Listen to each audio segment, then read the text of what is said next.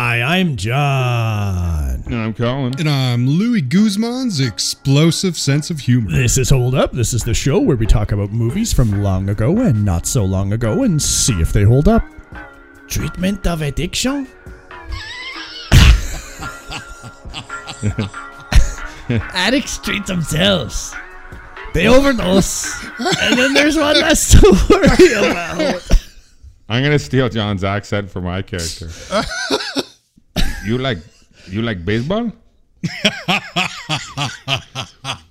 we need lights for parks so kids can play at night. So they can play baseball. Everybody like baseball. Everybody like parks. If there is a war on drugs, then many of our family members are the enemy. And I don't know how you wage war on your own family. Kill you the then thieves leave down. Expect me to be grateful for spending the rest of my life looking over my shoulder? Don't you see this means nothing? Your whole life is pointless. The worst part about you, Monty, is you realize the futility of what you're doing and you do it anyway. Where do you want to go, Javier? Listen, everybody likes baseball. Everybody likes parks. Now, Your friends, their kids, here's why. You got any drugs? You know where I can score some drugs? that's what I'm talking about, my friends. Everyone would be selling. You got any drugs? You know where I can score some drugs? It's an unbeatable market force, man. You got any drugs? You know where I can score some drugs? All right. We're going to the magic year of movies, 2000, and it's going to be a lot of slow, grindy, you're annoyed at other people, traffic, crime, trafficking drugs type movie. Uh, Steven Soderbergh came in to direct this one based on a TV show from the late 80s uh, and later became a bit of a mini series on the USA Network. This one came in, and even at the time, I thought this was uh, a standout cast. Though I wasn't really judging movies that way, but I knew most of the people in this, which for me uh, is rare, and that uh, I guess they call that an ensemble. But listen to who we got here: Don Cheadle, Benicio del Toro, Michael Douglas, Erika Christensen, Louis Luis Guzman, Dennis Quaid, Catherine Zeta-Jones, Jake uh, Jacob Vargas, Tomas Milian, Topher Grace makes an appearance. Tom James Brolin makes an appearance. Steven Bauer, Benjamin Bratt. I probably missed a few even too because there's so many lists to look at. Uh, Viola Da- Davis has a little role in this one actually, um, so she's popping in real early in her car- career. John Slattery makes a go. Salma Hayek makes a go at things. Almost as many actors as storylines in this movie. Yeah, almost, but not quite. Or color palettes, apparently. Um, so, Traffic definitely, you know this movie, right? Like, even if you can't remember what it's about, you remember that Mexico is yellow and super blown out, uh, and that Washington is uh, is blue. And then there's the normal color world. So, you can spend some time trying to figure out what the colors in this movie mean. Um, I think what I, they there were some is- scenes where they cross pollinated and then people were in other colors, but I couldn't quite figure it all out. I just kind of knew mostly when we were in Mexico. I honestly kind of feel like those things are almost retrofit idea to make everything make sense. Because there's so much going on in this fucking movie, and Hmm. the colors help you really create a sense of separation. Um, Well, well, Hillary Brent's girlfriend Hillary had looked it up, and he, she was saying that he was using it. He was using the blue cinematography to indicate um, either political corruption or drugs. And um, but we also, as we were watching it, after we knew that, found that that that rule didn't necessarily. no, Um, it didn't seem to be, to No. be uh, uh, complete.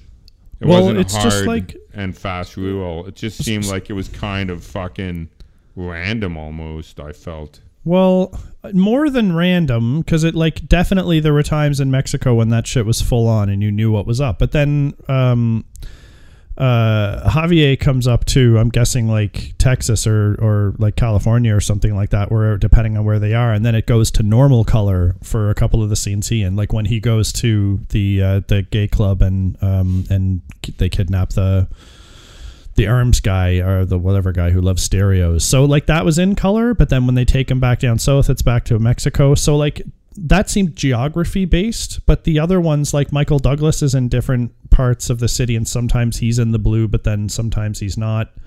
Um, so anyway, that's just interesting. I'm sure like there's more to it, and maybe I'm just dumb, and that's entirely possible. But there were a couple of crossover moments when I started to lose track, and I just found myself thinking, "Ooh, what's the what's the theme? What are we doing here?" And that was like distracting because I sh- needed to pay more attention to this story.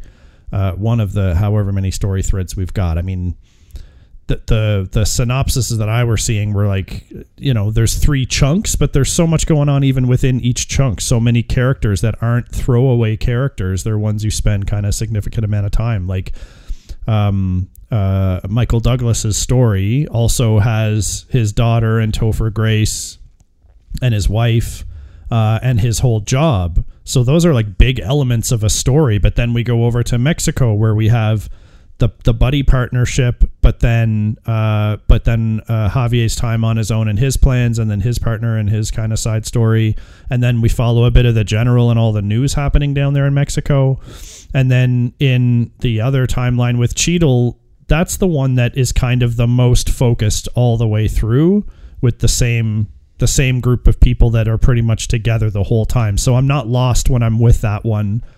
Um, though, yeah, like I, I've um, um, I might be identifying myself as a dum dum here, but like it it took me a while of watching this movie to even realize that that one dude was going to be on trial as a witness against Catherine Zeta Jones's man like there's so much happening in this that that wasn't immediately clear and i don't think it was supposed to be hidden but there's like a lot of names being thrown and i'm like okay and this guy's i guess someone's going to trial this guy's going to be a witness i guess that all happens very quickly so i don't know uh, traffic um it- it's a little over two hours Traffic. It was I've made seen for it so much million. that it was easier for me to follow, but the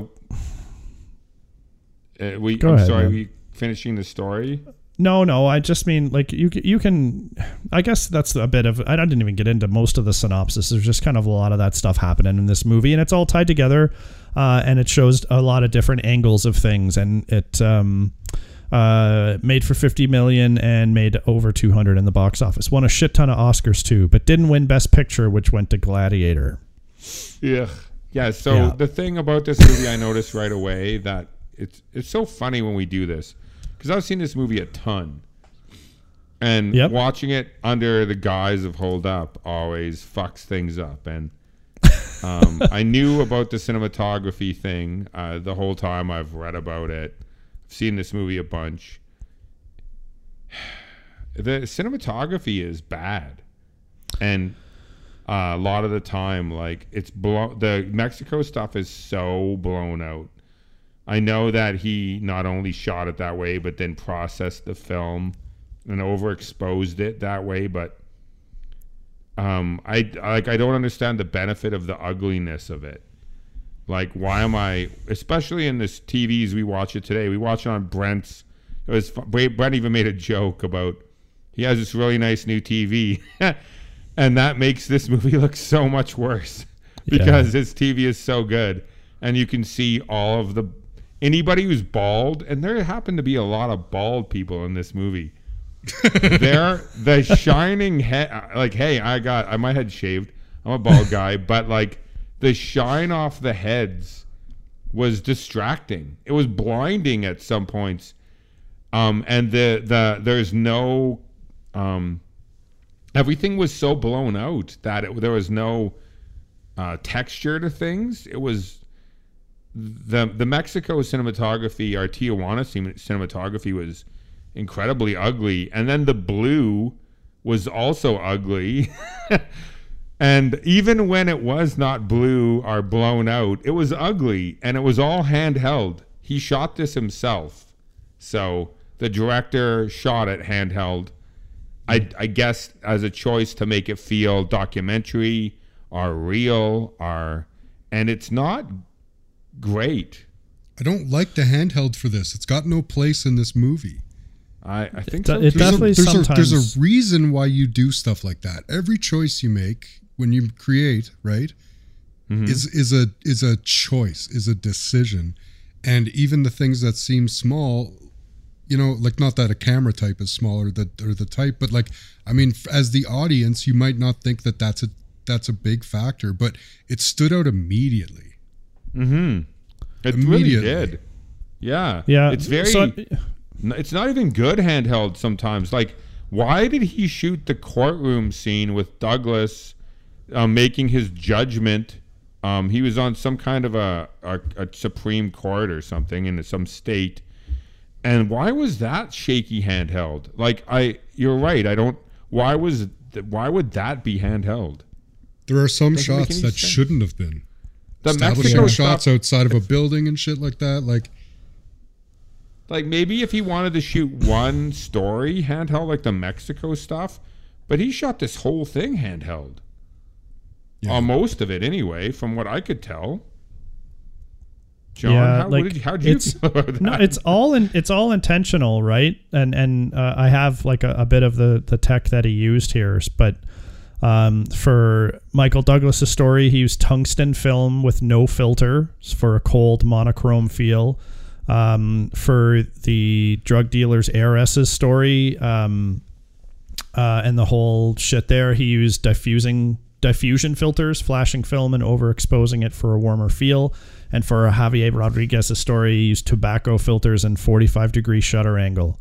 Then he took the entire film through a uh, a weird step which increases the contrast and grain. And uh, he says he did it to, to, to make sure the audience could keep track of the many characters and absorb a ton of information. He didn't have want them to have to figure out what they were watching. But I don't know That's, if that uh, actually played work played in and worked visually because Well- you said yourself, and you've seen this movie many times, Oh, lots. and you felt a little overwhelmed by by it this time. So so I feel like his idea behind that didn't work in that way to Well- enhance the storytelling. I've seen elements of this done. I can't think of an example, unfortunately, on the spot, but uh, I've seen examples of this done, like where they use a color palette for a character in a movie, 100%. right? And but it's usually done in like a subtle way. This is like really, really hard. And I'm uh, like, all I'll say is like, how many times have you seen this trick since? Like, not many because it doesn't work that well. Um, Three Kings is shot with i think they must have done some along the same lines thing because it's always in the desert it has that blown out kind of grainy Oh, feel for all the Yeah, stuff they do. They do. but that's this, yeah. consistent throughout the whole thing the only time that's different is when we're in a different location or when they're like flashbacking to their american lives that's when you get the full blast of color and everything but then it's right back to that grain and that was effective in that movie because it felt like a barren wasteland um, uh, but this movie with all the different ways to go it, it's so um it's so obvious but it just gets me thinking of the wrong things like I I think- michael douglas why don't you follow characters instead of being like told what story you're told when ultimately all the stories come together Thin Red Line uses fucking color filters thank to you great yes. effect.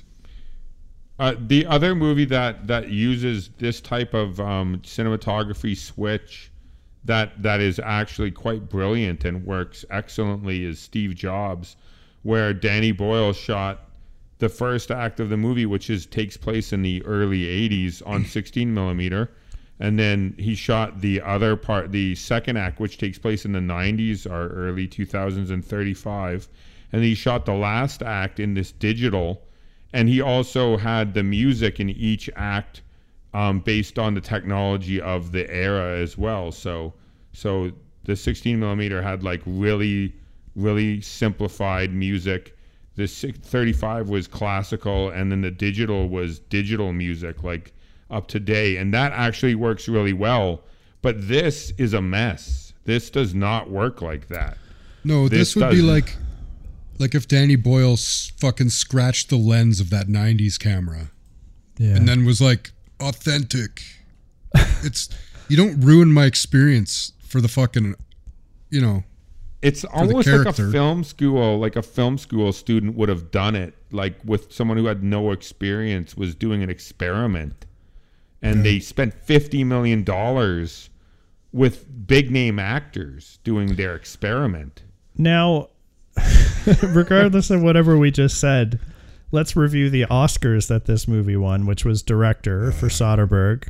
Uh, Benicio won for best supporting, uh, which I could argue for because he's quite good in this. Uh, best screenplay based on previous material and best film editing. Let Uh, me tell you the movies and Best Picture that this was against this year. Yeah, Chocolat, my favorite movie to say. never seen it. Chocolat. I've never seen it either. I won't dare. Is that It's Crouching Tiger, Hidden Depp. Dragon, Erin Okay. Brockovich, Yep. Also Gladiator, Soderbergh. Yeah. Traffic. What Yeah. was the other one before Traffic? Gladiator? Yeah. Gladiator. Well, out of all of those, that's interesting. It's interesting. I think Erin Brockovich was good, wasn't it? I think Yeah. Erin Bro- Brockovich was be- a better, like, not saying whether this held up or not. I think Erin Brockovich is better than this. It's hard I to compare, but shock Chocolat. like because he, he did the know. blown out shit in Erin Brockovich too. Whenever she's outside He- and in wherever he- the hell. He I did was do the very blowout. drunk for Crouching Tiger, Hidden Dragon, so I can't actually remember what I mean, went on I, there. I think Crouching It Tiger, Hidden good. Dragon, cinematography wise, is amazing. Oh, it's beautiful. The- It- the and, it- and directing- all put together is Yeah, Di- directing that is a better movie than this. Cinematography, that's a better movie than this. Like those two categories Oh, should. Absolutely. As far as have a gotten- film goes, Mm-hmm. you could watch Crouching Tiger, Hidden Dragon with the sound off. Absolutely, you could. Yeah. You'd never do that with fucking traffic. no, no. So No. directing and cinematography, I would definitely have given to that. Um, I know he won directing for this, and he was nominated twice. But I, I also think Erin Brockovich is better edited and better directed than this. The cinematography is still shite in that, but this All guy's just not a good DOP. just- Like, why is he DOPing his own shit? Hire a good DOP. Like, what are you fucking doing? Well, th- this He maybe like his, DP'd his DOP and then she DQ'd. Soderbergh appears to have been working like since the 80s, right? Late 80s, doing some. Sex Lies videotapes. I Uh, yeah, think that's right. Break. I haven't And then- seen that, by the way. If anybody, I've ever actually wants to do never that, seen it so- either, so Never. let's watch that. Yeah, Yeah, th- then he did Independent, stuff low nice. budget. When he really st- hit on, it was Out of Sight, which was 98. Um, Oh, with, with, uh, Clooney and George Clooney. Clooney. and Jennifer Lopez. I remember really liking that, that. movie immensely because it was I like really- off the yeah. beaten path. I really liked that movie a lot. Actually, the writing was good. It was it was snappy and short, and it was interesting. Yeah, Um, good. then he did the story. Limey, and and um, that's with Terence Stamp and Peter Fonda. So I don't Yeah, know much about really that one. fan. I saw And then- once.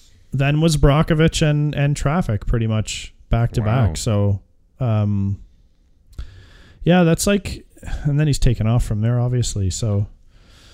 Interesting, because like he, did knows what he's doing. He's directed some like insanely great movies, and you know this isn't an awful flick. Like the directing No. aside, there there's a lot of redeeming qualities in this in this flick in this movie. There is some interesting directing in this, like that helicopter shot, and and and so there's some tension he builds in this. Like this movie has some real tension in it, especially. I found this time that I really gravitated to the story of Michael Douglas and his daughter, the all of the stuff about her relapsing and disappearing, and him going and trying to find her and stuff was um, a little almost more impactful to me uh, in this version of it.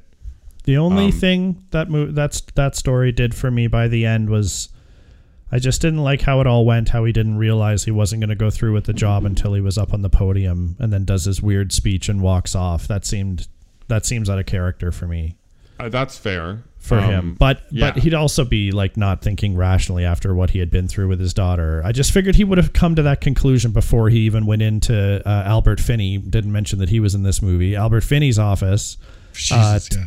to like to like get the prep and be like, you know, even if he's saying we can w- w- wash the shit with your daughter under the c- carpet or whatever the fuck they're gonna do. I- don't know. I just felt like he would have known at that point, like I can't go with this policy, or like couldn't he have? I, I guess he probably couldn't because he's trying to please too many people who have no interest in him uh, taking a a different stance on drugs that would serve his daughter and people like her better, um, and the people of Mexico probably as well. So, uh, anyway, I just Yeah. I, I I agree with you. I, I just like the scenes where um um, the he's looking for her and he finds her. The only thing I don't like about that scene is that um, when he finds her, she's with a guy who's obviously taking advantage of his daughter when for for her to get drugs, and he does not throw him out the window because, like I think Brent said that best. Um, he would have thrown him out the window instead he jumped. I agree. Like he was trying to escape Michael Douglas and he jumped out the window and died. I agree because he lets that guy go without even laying a hand on him, and I would have never let that guy go without laying a Fuck hand no. on him. I'd have hauled his ass through that fucking window Mm-hmm. and then I'd have turned around to Topher and told him to shut the fuck up forever or he's out the same fucking He's out window. too. Yeah, Yeah. yeah, I would have said he jumped out the window to get away from me, and that's what fucking happened. And now that's that's the new story, and you you're going along with it. Yeah. Yeah. Topher would have probably said yes because Topher obviously be like, "Can his- I freebase while we talk about it?" yeah. well, that was the interesting thing I also liked was the contrast between Topher and uh, his daughter because Topher um, helps him get his daughter back, and then you see him with his backpack there in the hallway, and then he like just leaves. And when he found Topher, Topher was in class, and um, all of them are good students, but his daughter couldn't handle the shit. Yeah. Um, and even though Topher got her into it, he could handle his shit and still like get his school done and like live his normal life and hide it from his parents. But she, and this is Yeah. very common, some people cannot handle. well, some people are addicts right? and other people are not. And Yeah, he's, and so I kind of like the contrast between her and him. But Topher is irresponsible because he can handle it and um, gives it to her, and she just well, he was he- nuts. and he was using. He seemed to be using it for like sexual purposes with her mostly too. Which Yeah, seems and cool recreational. AF, right? She's into it, so that's not a problem. But uh, I think that also drove some of her behavior later on when she was drug seeking, because the sex thing was obviously a very prominent way to get drugs, and she didn't have a problem with any of that.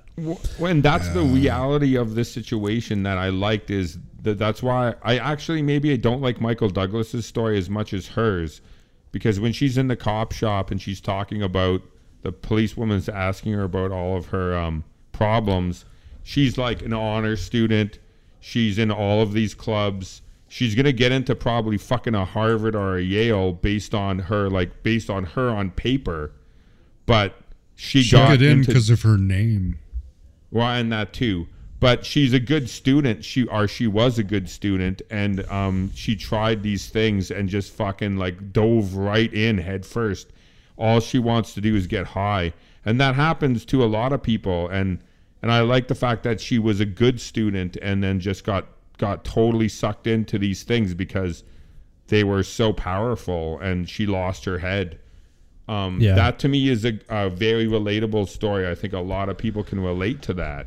It, Well, it might have and I- happened. to, oh, sorry. I was just gonna say it might have happened a bit quick, but this is a movie. They got to speed through these things. Mm-hmm. The, the passage of time and the way they put everything together it made it a little tough. It made it seem like she went from first time like uh, crack smoker to uh, getting pounded for heroin in her toe in like three weeks, four weeks maybe. But the way they quick, show, but- but, the way they the way he directs it with her, and I, one of you guys said it when she hits the crack for the first time, she freebases, and that tear runs down her cheek. You're like, oh fuck, she's Yeah. she's she's in it to win it. yeah, Like in That's the the problem. way. Is that's that shit is so addictive because the feeling is so amazing. yeah. Right? And They people are like, people are like, it. how? Yeah, how can you? How can you find uh, heaven and then prevent yourself from going there? Right? That think is of what people, they say. People smoke cigarettes even though it kills them, and you don't get fucking anything from that. no, right? nothing. you just you just don't want to smoke after you smoke. You Yeah, just- exactly. That's it. That's all you get. But It's just the cessation of your crave. cigarette.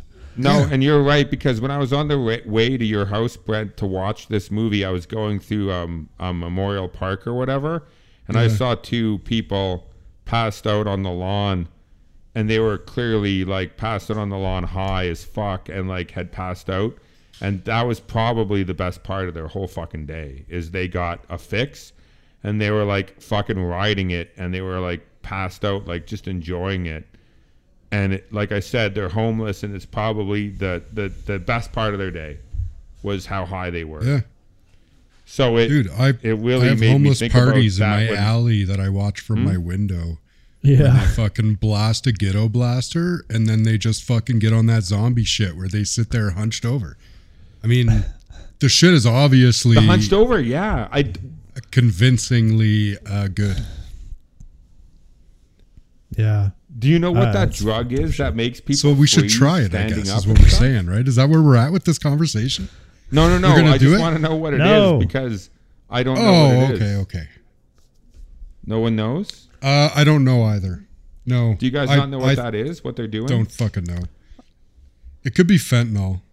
Yeah. the other thing that was when I was coming when I was coming home from your place, I, I how many homeless people in tents and stuff I saw just on the ride home. I was thinking about movies like Blade Runner where we're we're always seeing in the future that there's all these homeless people and this craziness going on and I'm like, are we there?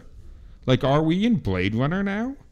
We're getting there. approaching. Just that gap between the got- super elite rich who can there? afford those flying cars and fucking blaster guns built into our balls. Yeah. When we can afford Oh, that, and then people are like, "Well, I don't have a home," and I'm like, "Well, you live over there without a home because homeless people are filthy, right? Am I right?" And then I'm gonna live over here with all my people with gold plated dicks. Yeah, but, and then but it, that's we're when it happens. We're getting close because we got But- people who are stupid rich like that. I want to go to space. But Okay, us and our bye. friends are closer to the homeless than the the super wealthy, so that scares me. Because like if if there's scare a you. tipping point, then then we're going that way, not the other. So like that's terrifying, actually. We're like if Blade Runner and Idiocracy mated. Yes. Yeah. Oh, great. That's a great uh, analogy. Yeah, there'd be movie there'd be idea. no right. evil overlord uh, that you'd be like insanely terrified. There'd just be this big, massive people who'd be like, "Yeah, yeah, you wear rainbows, I shoot you," and that would be it. Well, no, That's what I the think fucking that future's gonna be that, like. that Everyone's Putin- Cartman. But I think that Putin and uh, Putin and uh, and Xi and Trump are are those things. Yes. uh, They they, are. They are idiocracy. Um, yeah, it's, It's scary. so It's there's a higher bringing it back to traffic. Um, Yeah, is go that back to that. w- one of the, the the the individual pieces that I like in this movie is it it gives you a lot of different angles in a in a story that sort of links together. It does link together um, to give you some different perspectives on things. Um, so you get it from like the, the the law enforcement down in Mexico versus law enforcement up here, and then you get the political angles from both, and then you get a little bit of slice of life with how it's affecting people in places you might not normally think of. Uh, whereas all the people in Mexico never do any drugs, and they're just playing baseball and eating tortillas all day, uh, apparently. So Well, ninety percent of the fucking Mexican characters in this film are backstabbers and fucking uh, thieves. So, really nice representation. Uh, even when even when Hillary is reading about the representation, she was like, "The blue is this," and we were like, "What's yellow?" It was like Mexico, Mexico. I guess, right? Yeah. Just grainy fucking Mexico. and Fuck like the, it's devoid of color. I, there's even one scene where they're driving with like prisoners in their car, and it's just down a, an orange fading to yellow and white road, and I'm like, but it looks like there's bushes. At least there could be some green if you pump that shit up a little bit and make this place seem like it's not so terrible. Because you make it seem pretty terrible with the characters and what happens down there, but like you're making it more terrible, almost like unredeemable when you make it look that shitty. No, totally. like our friends Dave and Jeff were in Mexico this earlier this year, and they Did it look sent me like that? Photos. They said it didn't look like me- that at all. They sent me beautiful photos of where they were with m- lots of color and green and vegetation. This We were like, in Mexico. Why are you talking about them? well, they were in Mexico We were in City. Mexico well, no, but they were year. they were in Mexico City. Oh, okay, okay. I see Yeah, what you were and that's where that's where that helicopter shot is, where everything looks like um Sanskrit and like like they're like it's nothing. Like it's there's no definition. Like once again, all blown out. We were in Cancun. That's not the same as Tijuana. because I was like, I saw colors there. Well, I yeah, saw when we were in. Cancun. I mean, we we saw a lot of seaweed. There's a lot of green seaweed on the beach. A fuckload, yeah. It- the beach was disgusting in Cancun. If anyone wants to go there, you're not going in the water. You're you'll go by the pool. But This uh, message brought to you by the Department of Tourism. Cancun. Department of Tourism. very disappointing. But he does make Mexico, Tijuana, and Mexico City look gross. And I think and- Tijuana is legitimately gross, so I'll buy that.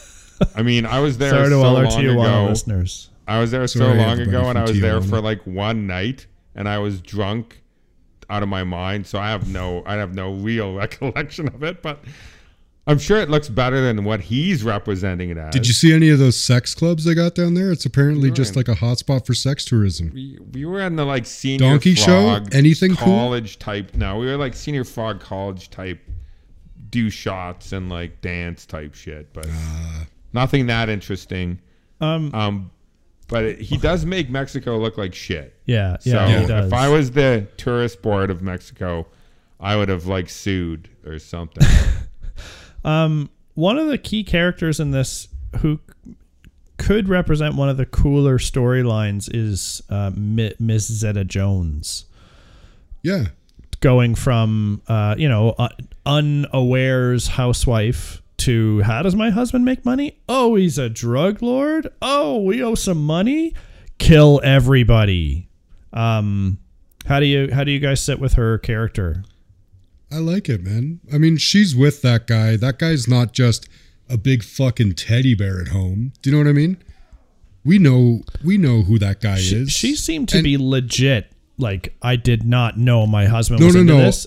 I buy that, but I mean his character, right? Yeah, yeah. His character doesn't have to change for him to like pretend to be something else. He's still a wealthy, uh, important person.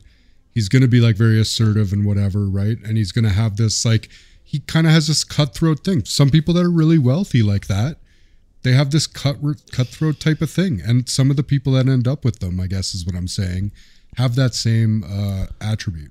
right? Okay. but my pro- but my Like he doesn't is- is- marry a fucking Martha Stewart. Actually, No. maybe he No, but- does. Martha Stewart turned out to be a gangster. Bad analogy. Uh, But Julia my Child. my problem is is that I would have if I if I would have re- read this script now today. I don't think I noticed it in the previous times I watched this movie. But if I would have read this script today and he would have asked me for advice, I would have said you should make her a little bit more like a Car a Carmela Soprano. She knows what her husband does. That's what I she- think would've worked She better. doesn't Yeah. talk about it with him and she doesn't she's not involved in the business but she knows her husband's fucking not in a legitimate business she she t- looks the other way takes the money goes to No, the she's a fucking total mafia wife. golf club and stuff but in this they made her completely unaware that her husband was involved with anything shady and i think that's bad writing and i think it's completely unbelievable and then she not only goes from being so naive and so pampered with the golf club and her friends then she becomes like a cutthroat assassin killer like hiring people to kill people so i feel like that was too big of a leap for me um, like her acting is good. It's not Zeta Jones' fault. She's fine. I feel like her performance is good, but I wouldn't have. I felt like it was a big leap It, it's for her it's to go hard. from that naive and and just this housewife to to a boss, a mob boss. It seems strange. sh- she like what's hard to reconcile for her character is that she takes the lemonade out to the guys in the van and then pretty much kills one of them later. Mm-hmm. Wow, yeah. She's a smart enough lady still. that she would have pieced. Like I know she wanted her husband to be free. Uh, I don't know. Maybe she was that desperate. She seemed that desperate when Were she was screaming at the guy to just get out of his car and shoot the guy, shoot him. But Like, were they not threatening her kid and shit? yes, they not- were. uh, but there was The- a proper escalation of shit also here. But the guy who was threatening her kid as was soon not. as soon as someone threatens my fucking kid, I jump to action for something but but that's the and witness can isn't or- and can cross boundaries really really quick. Yeah, yeah, but the witness Fair. wasn't threatening her kid though. The witness was um No, The- but that's the- how to the- fix it all. I know the cartel was threatening her kid, but you're right. It is that was the solution to protecting her kid, I guess. Yeah. Yeah, that's fair. I mean, Protecting her scene- kid and her husband, right? I would have That scene preferred her really then hard re- to a bit more remorseful, angry, but then hang up the phone and be like, "Oh my god, what the fuck did I do?" Yeah, something. And then boom, but she was like, "Kill him!" She's a Fuck, sociopath. I'm late for my fucking she- social club. She became a soci- She became a total sociopath. Yes, with um, really with quick. no, with no emotion or remorse or anything.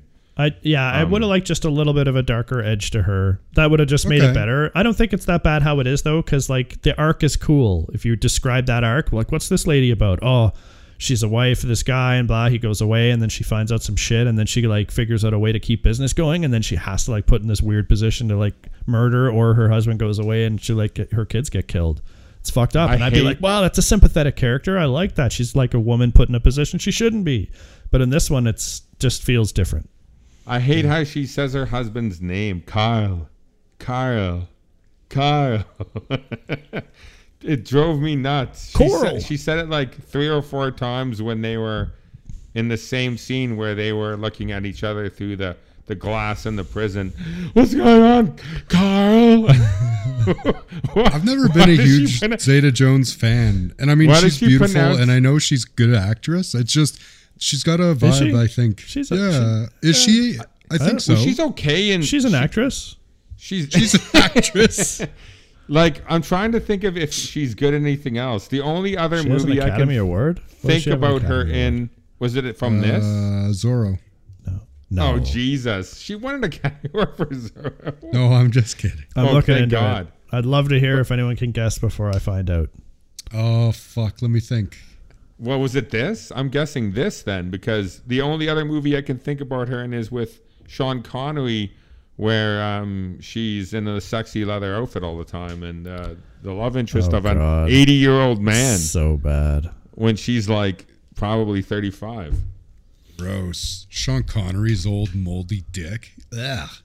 I talked to a guy who worked at a hotel in the Caribbean where where he had retired to and he had said that every weekend uh, it was either Friday or Saturday night maybe it was both he would come in with two hookers and have dinner and drinks with them um, every Friday and Saturday night and that was his retirement um, you know not a not a bad retirement for an No, I mean there are worse 80 ways something to actor spend your years. He was married at the time, though, so his wife was at home while he was doing that. It was uh, Chicago. so maybe that was cool. That's less good. she won an Oscar for Chicago. Oh, Oh, God, I forgot she was in. do you that know why I didn't think about Chicago? Because I never think about Chicago. Yeah. I You've forgot never that it seen exists. like all of us. Yep. Thank you. Said. Um, okay, so that storyline didn't didn't super work. What also, Colin? I like the Topher Grace, and the, I think all of the the kids' storyline is one of the best ones. You could have made a whole movie out of the Topher Grace and the daughter and their friends um, about drugs. I mean, it is. I It's do so like funny. what he's attempting to do with with all of the different storylines and and uh, the drug problem. So- I do I do love the attempt. It- I like um, Topher Grace. I think Topher Grace is fucking awesome in this He's role. good in this. Yeah. It's it's because he I mean he seems so naturally this guy. He kind of right? does. Yeah. Mm-hmm. Like like and not not like a not like a dick or whatever, but I mean like like he's like he's a kid, right? And he's and he is unsuspecting to me that he would be like freebasing and shit. Do you know what I mean? He doesn't look the type, I guess is my point. And I I love that. I love that surprise of it. Um He did it well. and, and he does a good job. Yeah, he was a surprise for me because like that 70 shows would have been previous. So this, I bet, for him was somewhat of a breakout. I mean, he'd had a bigger role in one of the Spider-Man movies too, and did some other things. Uh, he was in he was in another Soderbergh movie that we did called Ocean's Eleven. Um, Colin, the reason that it feels that that story seems good, and you said that could be a whole thing. Um, Soderbergh wanted to do the, the the British show Traffic as a movie, and was looking for someone to adapt it. Um, and Stephen Gaghan had been doing this thing called Havoc, which was about upper white class kids in the Palisades High School doing drugs and getting involved with gangs.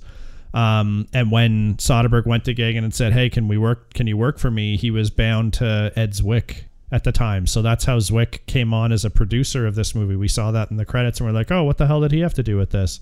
Because um, Soderbergh uh, convinces Wick to mix a project he was doing a- about drugs with this project about the the show Traffic and about the kids in the Palisades. So like the three of them came together with basically three ideas and were like, "This is one movie." And then they did high fives and made 150 million dollars. So and won Oscars. Pretty interesting. Yeah, I mean, I it, it did feel like there was a lot of um, material there that was um, that could have been drawn out of that I think story. s- like that's why I said before that all the characters like there's not many throwaway characters in this. They all get enough screen time that it it's not quite enough to know, but it's enough to like give you time with a bunch of people. That's why the movie gets a little heavy and and could be confusing cuz it's not like that guy I just need to know he's bad. But then it's like no, he's got to talk and he's got to have exposition about how he's connected and what they're doing and then they got to talk about uh, about, about the themes here about that you're not making a difference with the drugs and shit like that and, and why are you doing this monty and so I would it- definitely yeah, like to see thick. Topher Grace doing more. Also, um, just to let you guys know, actor uh, that '70s actor, '70s show Oh, actor Danny Masterson Yeah. was sentenced to 30 years to life in jail for raping two girls. And Scientology tried to cover it up too. So today yeah today he that. was he was sentenced to 30 years in jail. So you know what? His character on that show was always a douchebag. Like he's and he was always that like darker character but apparently he was just that's why he was so good at that role apparently. Because that's who he mean, was. Fuck that That's guy. fucking shite. yeah. That guy went from nothing to a huge star on a fucking huge sitcom to, to a fucking 30 years rapist in to a prisoner an inmate 30 Yeah. years in jail nice way to go And his brother's in the business, isn't he? I think I have no that's idea right. about His his brother, brother. that I think looks quite similar to him. yeah So I that's wouldn't- that's going to not- be that's probably good. not, great for his career. He's going to be like, "Thank you." Let's also bring up that your favorite movie review website, Rotten Tomatoes, has been ousted uh, as having a couple of big agencies control the ratings for reviews. Uh, so it was a pay to play system, and now that it's like one of the biggest things out there, let's see how long that takes to come down. Uh, and so start you know to what we've we've been talking about this. This is really interesting that this has come out because we have been talking about this for fucking years. Yeah. Yeah. there are so many bad bad bad movies that end up 90% 95% 100% no i'm not talking about the older movies and stuff. But i'm talking about the newer ones the star wars the marvel. Yeah. there's some really bad movies that get really high ratings. And i I never considered that they were that this was the case. I always thought it was just people who had bad taste, but You this used to makes say- more Honestly, sense. the only explanation for some of those ratings. Yeah, no, yeah, it is. it does. Colin It used to say more that the movies in the 90s aren't going to be good. He's like, we can't trust it. They got to be like high 70s to like low to mid 80s. Those are the movies we should go see. And then we've been right sometimes because obviously those movies aren't paying to get the 90s or 100s, but the, some of the right people are getting because if they're if they're if they're uh, buffing the big scores, that means they're also like controlling movies they didn't want to do well. Right? That's if you think about too. that too. So like fuck these Yeah. guys, I don't like that guy, wouldn't work with me. We're not gonna pay you know, a hundred million dollars to have our movie be number one. For me, 85 to 80 to 85 is a good number because like it's the same with a comedian. I, I always I always reference a stand-up comedian. If if 100% of the audience is laughing, then that comedian is probably pretty vanilla. You you do want some edge. You do you don't want 100%. You want 15% of the people to be thinking like, "Whoa, this is like this is too much," or "This guy I don't know. It's it's line." different purpose because Gaffigan's pretty much a hundred percent clean guy uh, usually, and I I think Gaffigan's a great comic. That's So fair. I think It's I think with comedy, I think you can go both ways. Maybe. I'm just thinking 15% of the people shouldn't be getting what you're trying to do because you're doing something with good different. art, right? Yeah, Or real cutting good art. edge. Yeah, exactly. With good art. Art's a good better word of a better word than than what I'm using. But yeah, you want you want some people to either not get it or to be a little leery of it. Yeah. Cuz then otherwise you're just fluff. You're you're fucking twilight not twilight or I don't know, some bullshit like Yeah, I hear you, man. yeah, with no edge or no not you're not contributing anything new. You're just giving everybody what they want. You you don't ever want to be that guy. But this is definitely a big news story because a lot of people. I mean, all of the streaming services have a Rotten Tomato scores on them. Oh yeah. Like whenever I'm going through iTunes, they they actually have the Rotten Tomatoes score listed. That's how big Rotten Tomatoes has become. Yeah. It's Yeah, so tell you truth- trusted. I've been ignoring it since as long as we've been talking about that. I Yeah. think there was there was one movie where I really noticed that was like bullshit years ago, and then I've just completely disregarded it. IMDb um, and the other one I tend to look at a little bit more materially Yep. uh, Well- because I find that those are more user based. Um, there's no real payola scheme necessary there because they're not pushing movies. Yeah. Mm-hmm. Rotten Tomatoes is pushing movies. IMDb is an encyclopedia essentially. So it seems to me that that's probably a better place to go. I'm always just more leery of the low, the super low scores. Like I don't, I ignore anything that's really high. But for instance, the other day, it might have even been last night, I was gonna watch a movie I had never heard of, and I was like, "Oh, there's some big name actors in this," and uh, and then the Rotten Tomato score was like 23 percent, and I'm like, "Okay, well, I'm I'm not gonna be watching. I'm not gonna rent this movie if it's 20." 23% on Rotten Tomatoes. Like Jack and Jill was like a 1% uh, the Yeah. Adam Sandler movie. You you want to avoid anything below fifty. Yeah. Yeah, no good movie is getting 23% because they weren't paying somebody. Like No, no, no, no. 23% is still 23%, I think we can agree, yeah. right? So like I think anything below 55, below 60, 55 is a good indicator. You should Oh, not yeah. be spending your time watching that. Yeah. Yeah. So, but high scores, yeah, are bullshit. You're totally right. They're they're, they're meaningless. Yeah. Ninety I think. Jack and Jill paid for that 1%. They had to. Otherwise, that they get percent. zero. Proud of every part of that percent. percent. wow, we're way off topic. Yeah, so we went way anyway, off again. This is so a I- we- nightmare. the Topher. We should have color coded this shit. We We'd have been on track. Oh, that would have worked. we, we all agree the Topher Grace story is good, uh, and the the kid story is good. The yeah, the, daughter Michael of the Douglas- Topher Grace. I like the Michael Douglas story because they actually include alcohol in it, and uh, he's a raging, raging alcoholic. He the the whole first part of the movie with Michael Douglas, he's only at work and he is always drinking. He's drinking in his office to the point where his assistant takes a sip of what he gives him and almost like pukes. Then he's drinking with congressmen and senators at at a luncheon or a dinner of some kind. He's drinking wine uh like in his hotel room. He's always dr- he's drinking wine with dinner at home. I, I love that they included that in the movie because um, he's um, so judgmental of of the drugs and his daughter's um, use of of drugs, and his wife points out to him that he always has to get drunk before he even walks in the door. And he just So says I it's really like- different.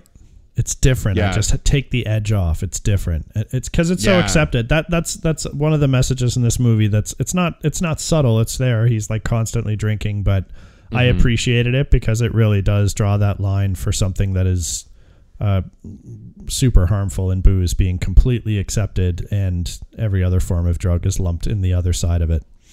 I Yeah. mean, it does help him from being bored. Yeah, yeah, it does. truth. um, And him and his wife, I actually think him and his wife's relationship is is well written and well acted, and and Yeah. their the the thing with the daughter where where she she was lying to him or she knew more was going on than she she told him, and Yeah. uh, I do like that stuff. Um, that is a betrayal. Um, we were talking about that during the movie, and uh, Brent had a good um, a good line drawn in the sand where um, if uh, your kid was to tell you something and tell you not to tell the other parent, that should only work when they're 18. But before they're 18, you should never keep anything from the other parent about the kid. And I think I that is mean- actually really good. To what level did her mom know of her drug use? I think she probably assumed weed because her mom Okay, seemed 'cause- like that's what she was into, and you know, for a teenager to do that, her mom was pretty cash. I don't think her mom knew she was like snorting coke and doing meth. doing crack. Okay, I was wondering because I was like, they don't really say, and the only way that that's not an instant divorce is if it was just weed. yeah. Well, so, weed, a little Brent, booze if- or something like that, a secret. And I'm I'm I still stand by my point. You should share that with the other parent. But if you found out the other parent had hid something like that, I mean, you could you could you it's understandable, I guess, right? Um, but with like meth or like she's freebasing and mom's like she's just experimenting a bit. I'm like, you're letting our fucking kid freebase, like just and keeping it from me, and I'm the drug czar.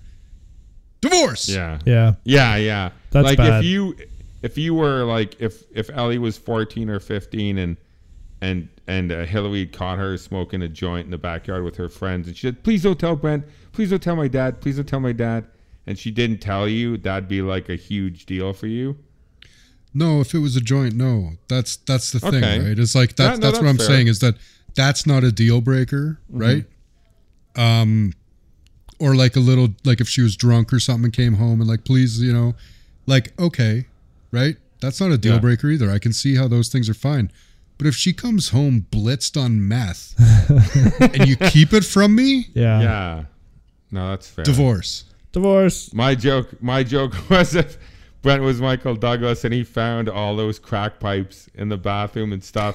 he comes out and he holds them up and shows Ellie, and he's like, "How do you do this?" Show me how. Oh, that that reminds me. Apparently, there was a scene in this script where uh, Robert Robert uh, Michael Douglas's character finds her paraphernalia and tries some crack. Oh. Yeah, What? yeah, but they cut it because no, I would I would have hated that. Yeah, I would have too. Yeah, It seems out of character for him. can't be doing it. It would have been then, awesome um, to see Michael Douglas acting that though.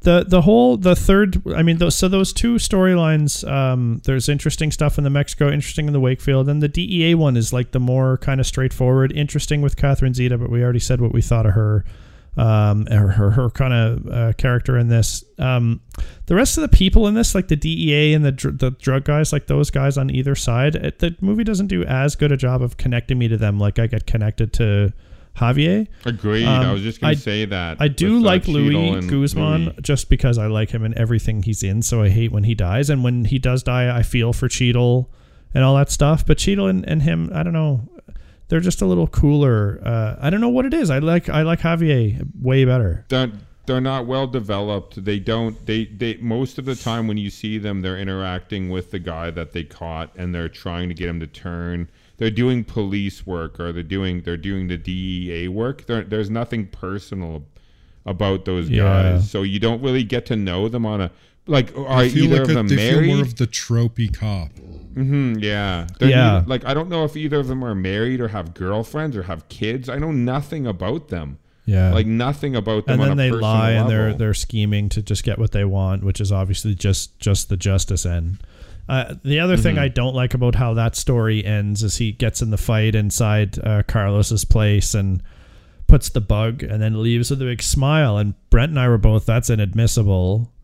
Uh, so like, but I guess you could use it to listen to things and then and then go out. And then I was thinking in my head, I remember saying this at the end of the movie. I'm like, well, what are the chances he'd do his business right there? And Brent was like, he just hung up the phone saying to kill someone. and I was like, oh yeah, Dennis Quaid gonna get popped. Yeah. Th- that was weird too. I mean, Randy's Um, brother. That's what I mean. The relationship between Quaid and Zeta Jones was was Quaida Jones. yeah, that was like weird too. There, there's a couple of scenes between them. Yeah. Um, He's but it's macking a, on her a lot pretty about hard. ex- explain a log or like does did, did he really want to fucking first of all she's like several months pregnant if not like six or seven months pregnant. He wanted to get with a girl who um his wife who was not only had a husband who was gonna possibly go to jail for um drug trafficking but he wanted to get with a pregnant woman and and take care of her and her kid and her unborn kid like what what was his deal like why That's was some he guy's interested fetish. I guess that must have been like what? Why was I Step don't- right in. Whoop. She's a beautiful woman, but like, like it seems weird that he was so into it. I- Um, seems like he had been around her for a long time. He was kind of partners with Carl. She's got a lot of baggage. Not only is Oh, yeah. is the the husband, but the kids, and like, what the fuck does he want out of that? Why would he want to do that? Uh, like just- Carl said, you want to move into my house, take over my family, my wife. Like, why would a single wealthy businessman who's like friends with this guy and he's involved in this drug trade be interested in in her and her kids and her? I don't think he's unborn interested in all that. I think he's just interested in her, and that's as He far as just he just wanted to have his head. sex, like a one night stand with a pregnant woman. No, don't- I think he wants to take her away. What do you have against pregnant women? Pregnant women are beautiful, I'm not saying they're not beautiful, but it just seems weird that that was his and plan. they're and they're quite often horny as fuck. yeah, when they're glowing. That's I mean, what they're hear. glowing. I guess they're glowing. They're glowing. The thing is that like he just might not care that she's pregnant. Yeah. And or he has a fetish minor for it. inconvenience or exactly what he wants. I don't know. Maybe he wants her to be maybe pregnant he all wants the to try to stab Ayala's fucking baby. Maybe, maybe He's gonna They like put a put a one knife on the tip. Did they And then have kill the one firstborn. son? Yeah. Oh, what my about the stuff between? So also, I thought it was weird and out of the blue that she knew about her husband's uh, special. So Benjamin Bratt, who plays a huge kingpin in the drug cartel, Yep. she brings him, goes over the border and brings him this compressed cocaine doll that is odorless. How does that work? Don't know. Because all they do is put it in some solution and, it, and then it melts into cocaine. So why is that odorless? Like, what is making it odorless in the first place? And secondly, she just finds a microfilm and then like finds this thing he never told anybody else about and she like grabs the doll and brings it to Benjamin Bratt. Like he hadn't Carl Carl hadn't told anyone about this. Like he was keeping it a fucking secret. It seems like it was done. The whole project was complete. The dolls worked. Like what was he waiting for? So so she brings it to Benjamin Bratt. That was weird too. That came out of nowhere. I mean, it, it was interesting to see how that works. They did that in uh, uh, one of the old James Bonds. Um, But there's no setup to it. It just comes out of the blue. She just just travels there with the fucking doll, and Yeah, then whatever like, she was putting cocaine. She's like, maybe "It's it was a planned cocaine." obsolescence thing. Carlos was like, "Okay, we'll just deal the muscle over the border like we do. If I ever get caught, though, then we'll implement doll plan because it's a bit more expensive, but we'll need to be sneaky. So we'll do doll plan." And everyone's like, "Doll plan." doll plan.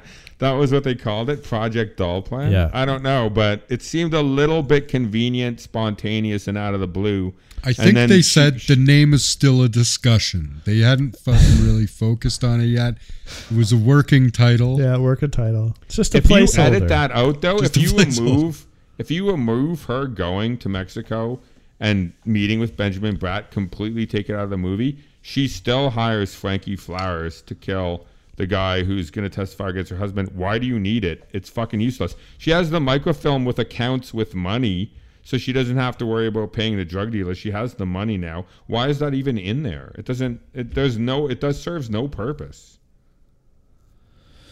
yeah. Can anyone can anyone tell me what that does? It doesn't like nothing comes of it. It just happens. She then- makes the deal with them. She they she sets her family up to become the uh the the only distributors of Obregon cocaine and Shouldn't she be more in distracted with her husband's trial and killing the witness? Like, why is she like? she off had other doing shit to drug do, I guess, because she's got to have like a she's got to know her man's coming out to some new shit. yes, but Yeah, once she's again, gotta buy duds and get an alibi. ran, ran, once again, it's random and like, and and doesn't go, doesn't lead to anything. Like nothing comes of that. Like we never see anything Well, more. Just also- one scene. It's one scene. See, that's where that stuff gets a little bit like who who are the Obergons and who are the um who, what's the other group even called for fuck's sake? Uh The Obergons? yeah, That- Yeah, that's the- exactly, the two exactly. Drug cartels. the the Obergon? Obergons are the oh, big the- yeah, yeah, yeah. and then there's the uh and he was working for the Javier or something. yeah Javier Not the does Javier. um, Fuck. Jesus Christ. I knew it. I did know it. previously on this show. Uh, yeah. I knew it. on the show. Tijuana. It's the Obregon brothers. Uh, blah blah blah. The Juarez cartel. That's what it is. So then there's the That's Juarez close. cartel. Apparently, Benjamin Bratt is part of the Obregon cartel, who were the ones that threatened Catherine Zeta-Jones's kids and said that they owed her money. When she went down there and made this deal, they forgave all her debt, all his debt, like the three million, whatever the payments they were wanting, and fucking then agree to kill the other guy, the witness. So like, see, that stuff didn't completely snap. I didn't know exactly what was what. I got what happened because people died and other people are going to be rich, but I, I wasn't like, ugh, I wasn't as up on that shit as I probably I, could. I felt been. like the the her needing money to pay, to pay off the people who are gonna threaten her life and her son's life was enough. And then when he gives her the painting with the microfilm with all the accounts and stuff, she gets an assassin and she well she and she solves the money problem because because he said there's money in the painting. She finds it. Like there's no need for her to now go on an entrepreneurial trip to mexico to start a whole new deal with like mexican drug cartels. It it's it just i guess they're trying to make her become the the the the, the matriarch of the a drug queen i guess or something but why i I, I think I, uh, I don't know what that's necessary. I don't know why it has to be her, but Because Carl gets out of jail and he takes back over. So like, why does she need to be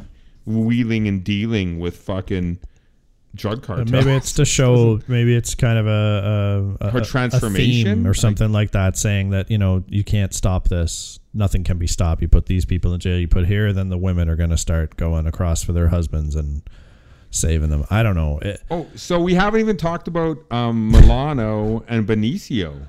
Yeah, not a ton, except that I like Benicio in this, and their story is interesting. How uh, Manolo gets pulled into the the wrong thing, and then gets a little bit too excited at the at the money, and um, uh, Javier tried to keep him on the straight and narrow, but dude just Yeah, couldn't and resist. Javier is like Benicio is like uh, they they spend a lot of time with Save the Cats and making him showing that he is not a, a typical Tijuana police officer. That he yeah, he No, like when he explains is the moral line, right? yeah he's a Benicio compass is- moral compass of the story. Yes, yes, thank you. He is exactly that. He because he's unshakable in yeah. that regard. He doesn't have the same ties. He doesn't want the money because, like, what's he going to do with that? He doesn't want fame. He doesn't want any of that stuff. He's happy to give, you know, say his partner had done all the stuff to save his reputation. He just wants some baseball. he just wants baseball. just baseball. Just the baseball. and uh, just baseball.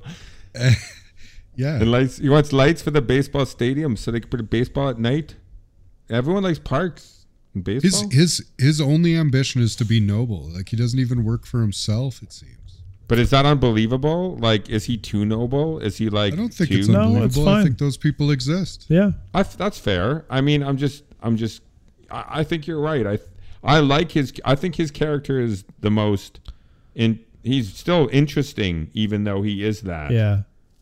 Yeah, because Yeah. you, you wonder about his motives, and you're like, what what does he want? And even as he's in the pool with the DEA guys, you don't know for sure like what his whole story is. But then he, he like kind of talks. I get a real strong impression that his kid fell into drugs or was killed by the drug cartels. or someone close to him, Um, yeah. And then I mean, his someone close to partner obviously pushed him over the top to go through with a few things at great risk to himself to make it happen. Maybe he wouldn't have gone through because I don't think he was going to be stupid, right? He might not. He might have kept his mouth shut about seeing the drug lord actually alive. Yeah. I think he was just going to keep that shit to himself, like altogether. And then as soon as Manolo did his thing, he's like, "Well, here we go."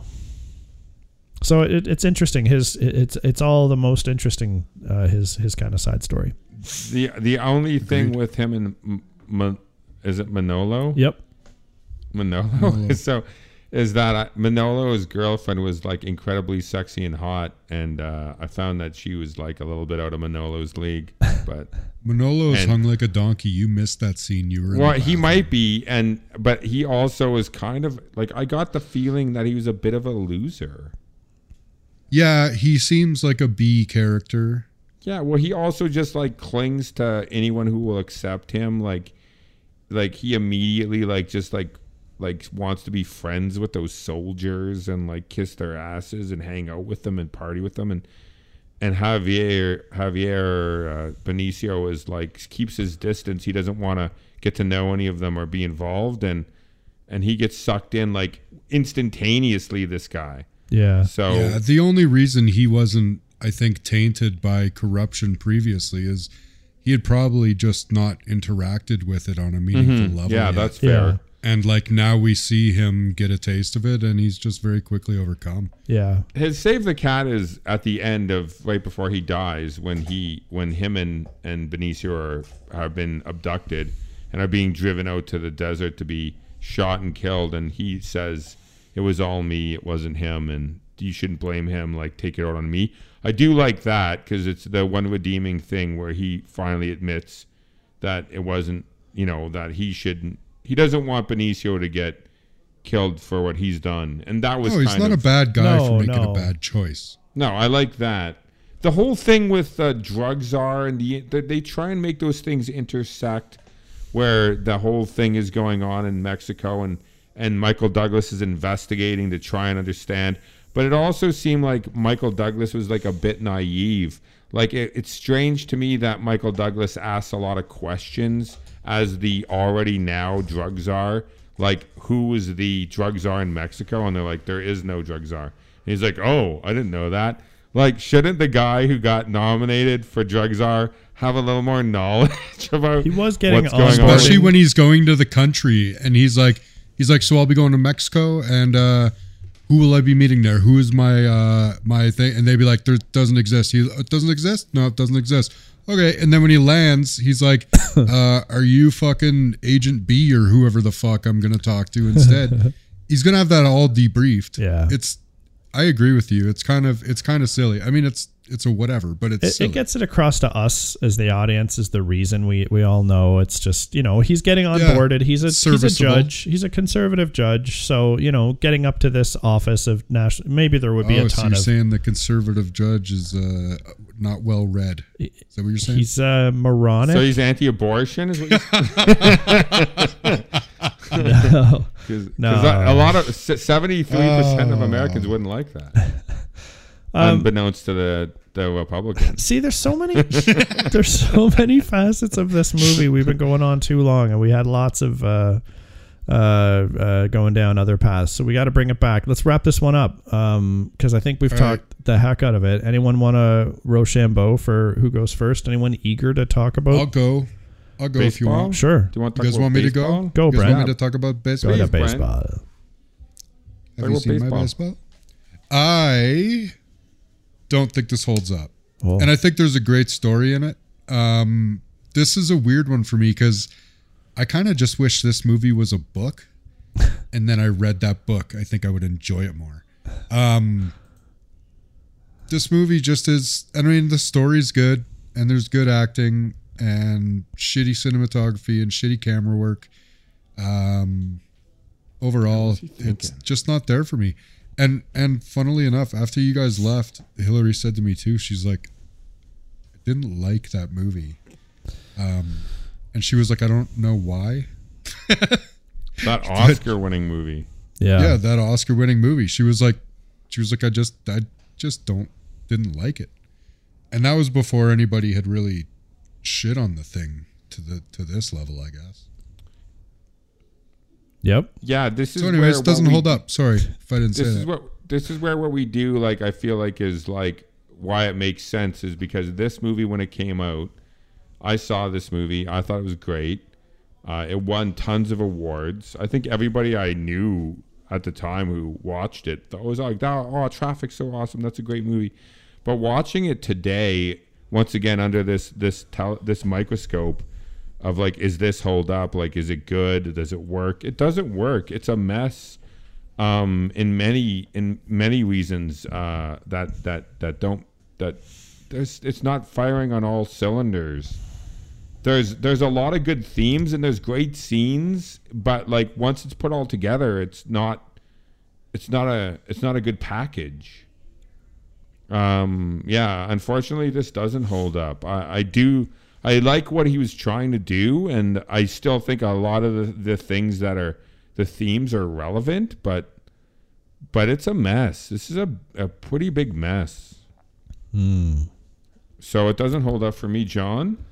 I don't know if I go so far as to call it a mess. I really cinematography wise, it's a mess. I really just didn't like it. Even when we were in the crisp blue, like showing Michael Douglas on the bench with the panel, but it's handheld and it's like moving. I'm like, why is it moving? Just pan to him. Are we supposed to be the bailiff right now? And that just Yeah, I like when he said that. I laughed and he said that that. didn't make tons of sense to me. So Who- yeah, who are we looking at this from? I'm sure there are times when it could have worked. It's like it, it makes me uncomfortable. It adds tension where there's none, and uh, the color scheme, it, like that was enough to really set my mind uh, not in a great place around this movie. It was just too much. It should have been pulled back in all ways around that, or stick to something a little simpler. Because the movie also is like I gotta like watch it again to get these nuances of of some stuff that happened in with Obregons and um, um, the Tijuana cartel or whatever the other one is. Yeah. Juarez. Juarez cartel. So it- it's it's close. You know what? It's it's actually pretty close because this is not an awful movie and there's really good stuff in here.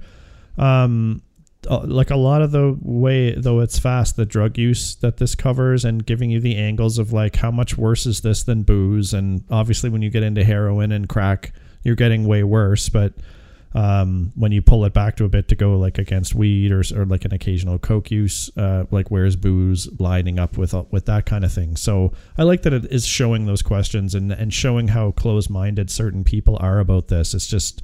Nah, I don't have a problem. It's your problem because you're the different one. I do the accepted thing, and that's okay.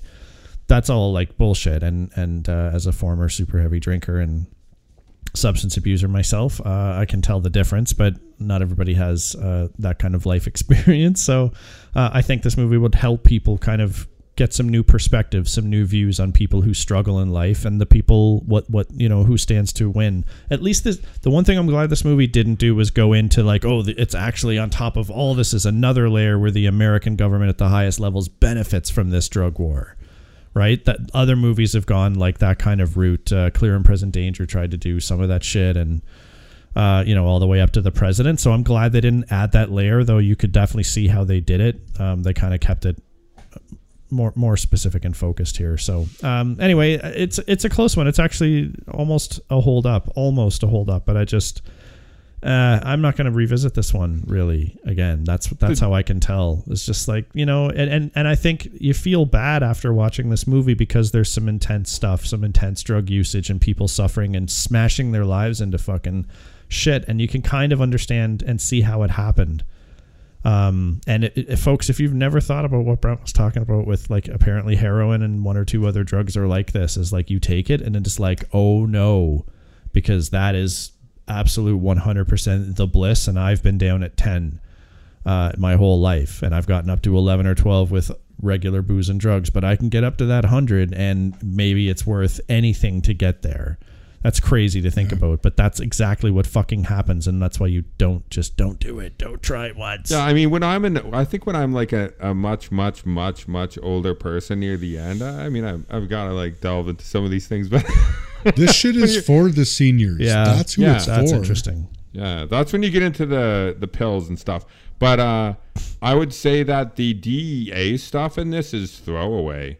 Like all of the stuff with um with Luis and and uh, Cheadle? what's his face Cheadle is throwaway. You could you could actually like throw all that shit away.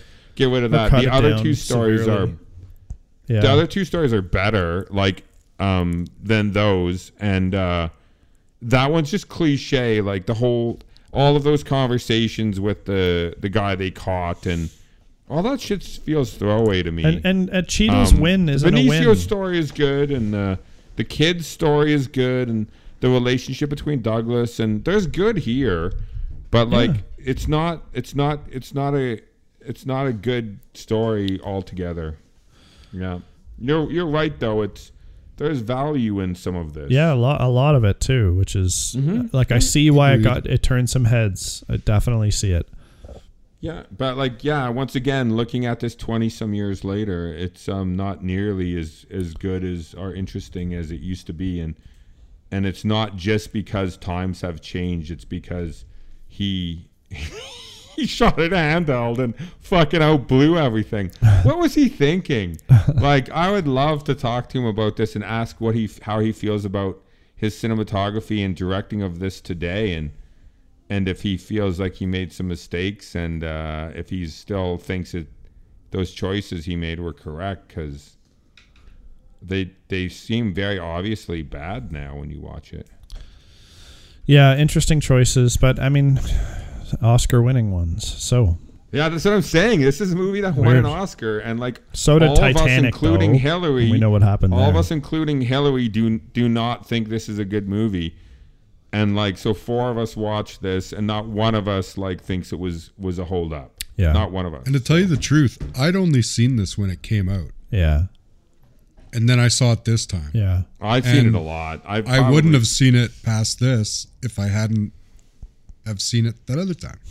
Yeah, I, I've seen it probably five or six times, maybe. that sounds right to me. Yeah, yeah, because it felt And- like there's always something to come back. It's like renown. It's got great people in it. yeah. I won't go back again though. Like Jon said, It's just is not an enjoyable And we've seen two better. hours and twenty minutes. We've seen more interesting stories around this topic since. So and and different looks and all kinds of different stuff. So I don't know. and I know, and I know drugs bad. Drugs bad. Yeah, exactly. Yeah, so your message is fuck up. Yeah, pretty much. yeah. It's kind of uh, obvious. The message. It's a little too obvious. yeah. Yeah. Kill for your family, and drugs are bad. Drugs are bad. The see? baseball stuff, though. The Baseball is good. Oh, and parks, baseball. And parks. Everybody loves it. Everybody Everyone Everybody. likes and Okay. the lights. Lights at night is good. For the baseball. Lights at night is Um, good for baseball, but not for star watchers. What about those in the area who are stargazers? Wow. No one Yeah, considered them. Benicio. What? No one's going to see stars anymore because of your Yeah. decision. Do you I know what like everyone scene- actually likes? You presumptuous fuck stars. So, so that's my one of my favorite scenes is with Benicio and the two DE. Are they DE agents or FBI agents in the swimming pool? Yeah. Where where where they're standing there in the pool awkwardly while children are playing around them. yeah, and they're they're very awkwardly like someone must be noticed. They're like, who the fuck are those guys with that with that with that clearly uh, Mexican police officer? But uh, uh, that scene uh, made me smile and laugh a little bit this time. I, it was supposed to be funny, I think. Yeah, that's Yeah. the one one of the small So pieces think of that- humor in this, other than a few quips from Yeah. Topher. Yeah, Um, I really To- like Topher's uh, reaction. I gotta say, when that guy starts ODing, and you can tell that Topher Topher is tripping so Yeah. hard because high as fuck. immediately his brain goes to like he starts laughing. yeah, he's like, hey, Yeah. yeah. and then he And he like realizes he hasn't what's up. rationalized it, right? And yeah, then he realizes, and he's like, "Oh fuck, oh fuck." Yeah, I, don't yeah, know. I like just- that too. As a side note, love that scene. Yeah, Love Topher. That whole scene, like the stuff with the kids, like fuck, man, like uh, whatever they were working on, they should have continued because there's definitely stuff there. I mean, I almost would like to fucking steal that stuff and turn it into something. There's some gold in this. Um, Yeah. agreed. There's a ton of gold in this. We will see if there's any uh, gold at close range. I have not seen at close range. I know nothing about it. I have absolutely. I don't know who's Christopher in it. Walken, I don't know what Sean it's. Penn, Chris Penn. That's all you need that's to know. That's huge. That's a huge cast from when this was made. Yeah, uh, I, it's Um, and I have no idea what it's It- about. It sounds like it's about a gun. Is it guns? no, Is it has gunny? potential. It has potential to be crazy, but Chris Walken. Holy fuck, Colin. I haven't seen it either. And I just Yeah. pulled up a picture of the box. And Walken has the filthiest mustache. Oh, it's No Just- fucking way. filthy Just fuck. so filthy. At close range. Yeah. Okay. Yeah. Uh, thanks to Mike uh, for the recommend on at close range. Yeah, thanks, Mike. I can't wait to see it. I've, I've well, heard the I'll title. save my Yep. thanks. Save it for another For time. next week. Save it for another So- time. so I'm seeing, yeah, he does have a nice mustache. I just like I've heard of this, the name of this movie, and obviously Sean Penn and Walken in 1986 were big stars. So I'm excited. Yep. Crispin Glover's in this. Yep. Oh my god, I haven't fucking thought about him in a long time. Love Crispin Glover. Who's Yeah, fucking me weirder too. than Crispin Glover? Yeah, beautiful totally. fucking human James man. Foley directed this. That's a great question. James Foley, hey. Can't wait. Can't wait. So we'll get that in our eye holes uh, for next week, folks. You should too, so that when we talk about it, you won't be like, what are they talking about? You'll be like, I saw that. And I agree with Brent, because we all do usually. Um, after we do it at close range, we're going to do the story that never ends. It's the never ending story. Uh, so that's going to be a little bit of fun as well. That joke never gets. No, it never does. Interesting. Yeah, it never does. And then in that episode for the Never Ending Story, we'll tell you what's up in October and maybe beyond. So there you go. Everybody, thank I'm you. I'm excited because I have no idea what that oh, is. Oh, good. Um, yeah, that's right. We get to decide though. We got all the power. Guys, Rotten Tomatoes. Everybody, just at just quickly before we sign off, what is the score for At Close Range on Rotten Tomatoes? Everyone, sixty-four percent. Jon. Oh, am I guessing? Uh, it's going to be seventy percent. 86. Whoa. That's the number we talked about. That's, that's, that's in the range. No when one my movies come out, if. I get an 86, I'll be so happy. I will like cry. So like 86, baby. All right. So predictions are uh, hopes are high for at close range. We'll get into it maybe next week. We'll be so happy, but we're happy right now because we get to. Um, leave you. I don't know why that would make us happy, but that's what we're gonna to do enjoy. anyway. We're out of here. Thanks for joining us, folks. We'll catch you next week. Until then, enjoy your shit. Thanks for listening, everyone. Make sure you follow us on Instagram. Our handle is holdup underscore podcast. You can fire us a comment or two, add a movie to our wish list, and we always post a hint about our next episode in the middle of the week. Feel free to drop us an email directly if you've got some feedback for us. Our email is podcast.holdup at gmail.com. Our podcast can be found where most podcasts are these days Podbean, iTunes, Google Play Music, Spotify, and Player FM.